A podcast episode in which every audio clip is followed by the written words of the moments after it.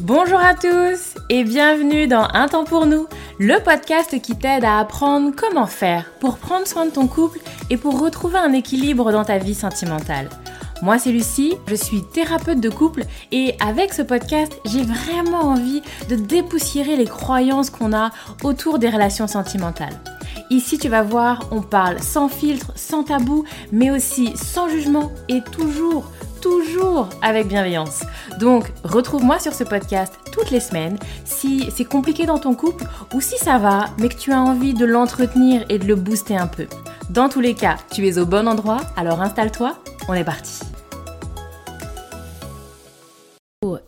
Je m'incruste juste avant de commencer cet épisode, messieurs, dames, parce que euh, entre le moment où je l'ai enregistré et le moment où je vous le publie, j'ai créé un webinaire complètement gratuit sur cette thématique de l'infidélité. Et je n'ai pas envie que vous passiez à côté, messieurs, dames. C'est un webinaire complètement gratuit autour des erreurs que j'observe, les erreurs les plus courantes, va-t-on dire, euh, pour les personnes qui sont en train d'essayer de dépasser, de surmonter une infidélité. Voilà, donc je vous mets le lien dans les notes de cet épisode pour que vous puissiez accéder au webinaire et le recevoir immédiatement. Euh, voilà, il est euh, complètement gratuit, c'est vraiment, j'avais envie d'aller un petit peu plus loin que ce que je fais parfois sur les épisodes de podcast sur cette thématique de l'infidélité. Je vous en dis pas plus, je vous laisse aller découvrir ça et je vous laisse bien évidemment écouter l'épisode du jour. À très bientôt Hello, bonjour tout le monde, bonjour à tous, messieurs, dames, je suis ravie de vous retrouver aujourd'hui.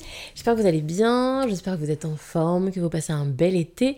Je vous retrouve aujourd'hui sur un épisode autour de l'infidélité. Ça faisait longtemps qu'on s'était pas parlé d'infidélité et euh, voilà.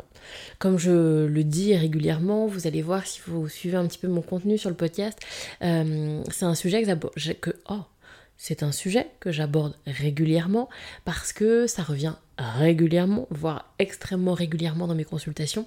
Et euh, pour ceux qui ne le savent pas, je vous mettrai également dans les notes, j'ai euh, créé un programme en ligne, un accompagnement en ligne autour de la, dire la gestion. En tout cas, autour de cette idée de comment est-ce qu'on fait pour surmonter une infidélité au niveau du couple. Je m'attarde pas, j'en ai déjà parlé, je vous laisse aller découvrir et puis n'hésitez pas à revenir vers moi si vous avez des questions. Et donc, plongeons euh, dans euh, l'épisode du jour où euh, j'ai envie d'aborder une thématique que j'aborde régulièrement avec les clients sur la pré-infidélité. On va dire ça comme ça. Alors, pour vous poser un petit peu, un petit peu le, contexte, parce que là, je, vais vraiment aborder un angle très spécifique hein, de l'infidélité, mais, mais, je pense que ça pourra, ça pourra vous aider. Je reçois souvent des personnes qui vont avoir tenté de mettre en place plein de choses, avoir eu la sensation de faire plein d'efforts, d'essayer de remuer ciel et terre pour euh, surmonter l'infidélité, pour avancer, pour passer à autre chose, pour se faire pardonner. Euh, pour essayer d'apaiser, pour réconforter, voyez, euh, et qui vont comme ça trouver au bout d'un moment une forme d'épuisement, une forme de découragement parce que la sensation, bah, ça n'avance toujours pas. Euh, et, c'est vrai que c'est pas, c'est pas évident cette sensation effectivement de euh, remuer ciel et terre pour l'autre et, et au bout d'un moment de perdre espoir en fait. On va pas y arriver, quoi que je fasse, quoi que l'on fasse, alors ça n'aboutira pas. Et euh, donc j'aborde souvent cette, euh, cette question-là et vous le savez si vous suivez mes contenus, euh, j'aime parler avec l'analogie de la blessure. Pour moi, pour euh, les personnes que, j'accompagne, j'aborde beaucoup cette, cette, cette analogie-là. Donc si vous avez écouté d'autres contenus à moi, vous la connaissez. C'est cette idée que comme une blessure physique, l'infidélité est souvent perçue comme une blessure. Et donc, il y a tout un travail, euh, je vous laisse aller écouter les, anciens épisodes, il y a tout un travail autour de cette idée de venir nettoyer la blessure, de venir ensuite penser, soigner euh, sa blessure et ensuite d'attendre que ça cicatrise comme une blessure physique.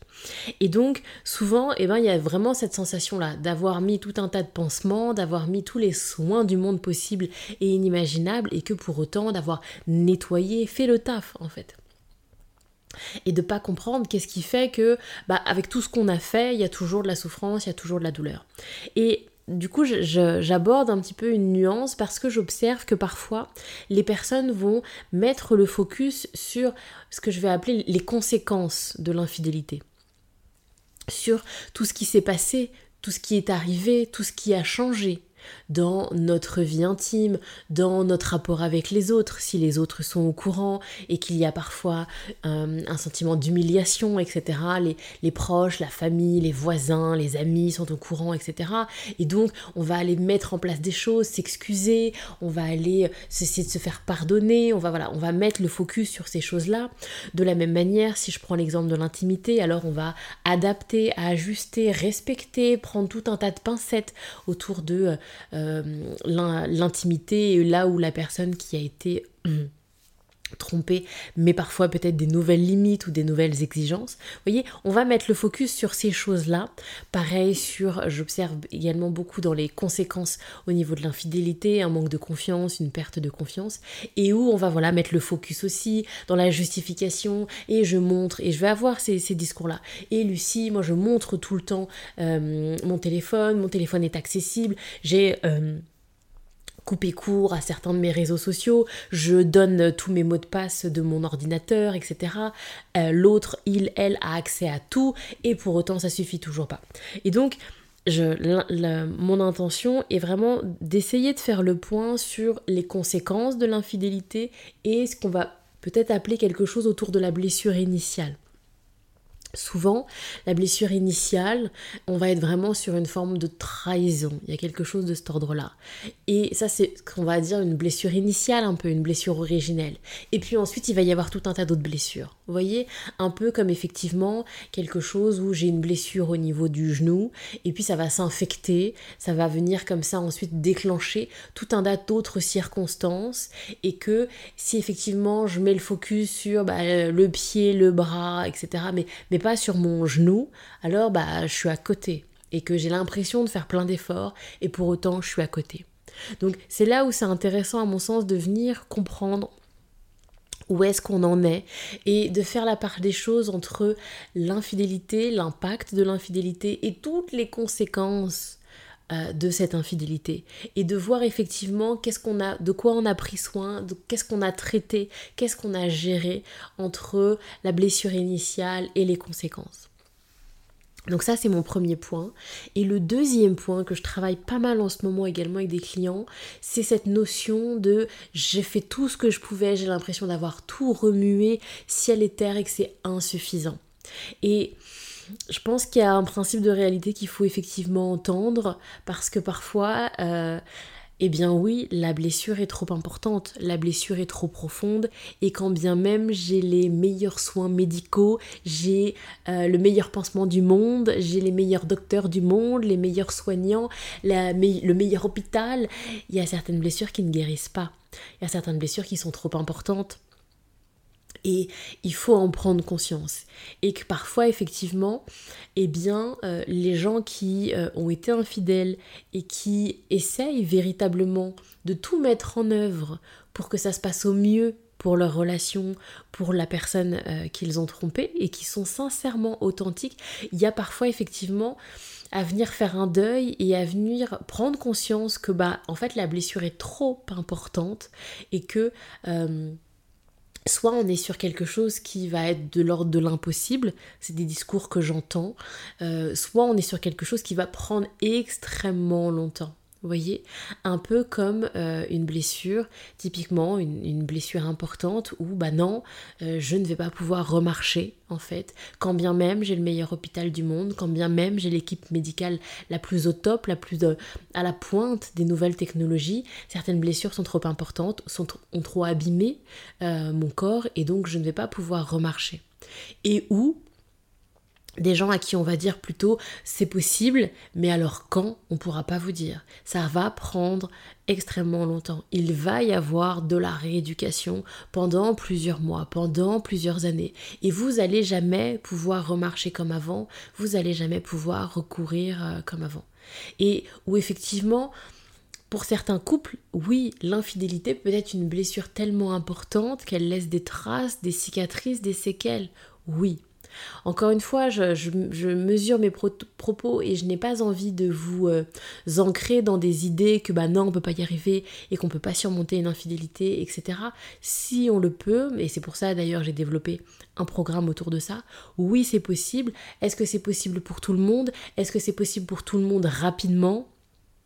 Je ne m'avancerai pas sur ce genre de garantie, mais effectivement, il y a des choses à mettre en place pour essayer au mieux, euh, comme on pourrait donner l'analogie des meilleurs docteurs et des meilleurs soins, oui. Après, effectivement, il reste une part non maîtrisée, non contrôlée.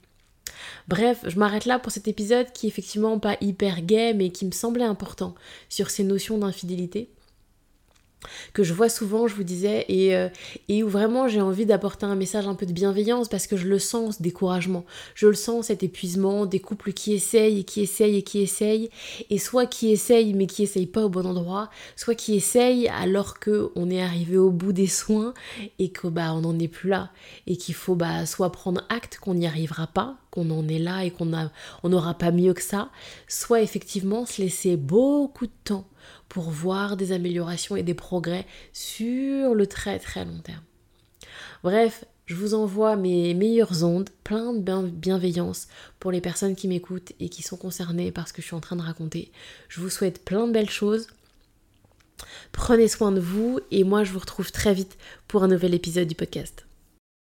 Hello, rebonjour messieurs dames, c'est à nouveau Lucie qui s'incruste dans cet épisode euh, parce que j'avais aussi envie de vous parler, si vous avez été jusqu'au bout, j'imagine que euh, vous êtes concernés de près ou de loin sur la thématique de l'infidélité et j'ai envie de m'adresser là aux personnes qui sont peut-être en difficulté parce qu'elles ont l'impression d'avoir essayé de surmonter l'infidélité comme j'en parlais dans l'épisode du jour, d'avoir tout tenté, d'avoir fait beaucoup d'efforts et parfois ça peut être intéressant d'avoir des outils, d'avoir un éclairage particulier pour pouvoir un petit peu bouger ses lignes, voir différemment un petit peu euh, eh bien cette infidélité et, l'impact que ça a eu sur sa relation.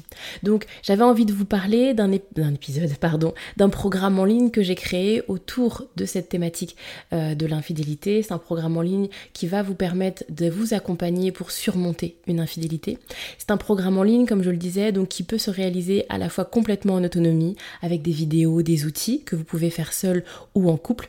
Et c'est aussi un programme en ligne où on peut avoir également des séances avec moi pour être accompagné, euh, et bien avoir le programme en ligne en autonomie et en plus être accompagné euh, dans le cadre de séances avec moi. Je vous mets bien évidemment les, euh, dans les notes de cet épisode les liens pour que vous puissiez aller regarder les informations. N'hésitez pas à m'envoyer un mail, etc. si vous avez des questions par rapport à ce programme. En tout cas, voilà, j'ai eu des bons retours sur ce programme pour des personnes qui sont complètement déboussolées, complètement inquiets sur l'impact que ça peut avoir au niveau de la relation. Et j'aborde vraiment dans ce programme en ligne l'entièreté des conséquences de l'infidélité à la fois sur le manque de confiance, sur la sexualité, sur effectivement bah, l'après comment est-ce qu'on gère après, comment est-ce qu'on arrive à, communiquer, à en parler, comment on arrive à avoir à nouveau de la sexualité ensemble, etc. etc. Et puis toute la dimension de compréhension. Pourquoi est-ce qu'il y a eu infidélité? Pourquoi ça nous est arrivé? Pourquoi l'autre a été infidèle? Pourquoi l'autre a été infidèle alors qu'il s'était engagé à ne pas l'être ou à ne plus l'être? Bref, j'aborde toutes ces questions-là et plus encore. Je vous laisse aller découvrir tout ça. Je m'arrête là et je vous dis à très vite pour un nouvel épisode.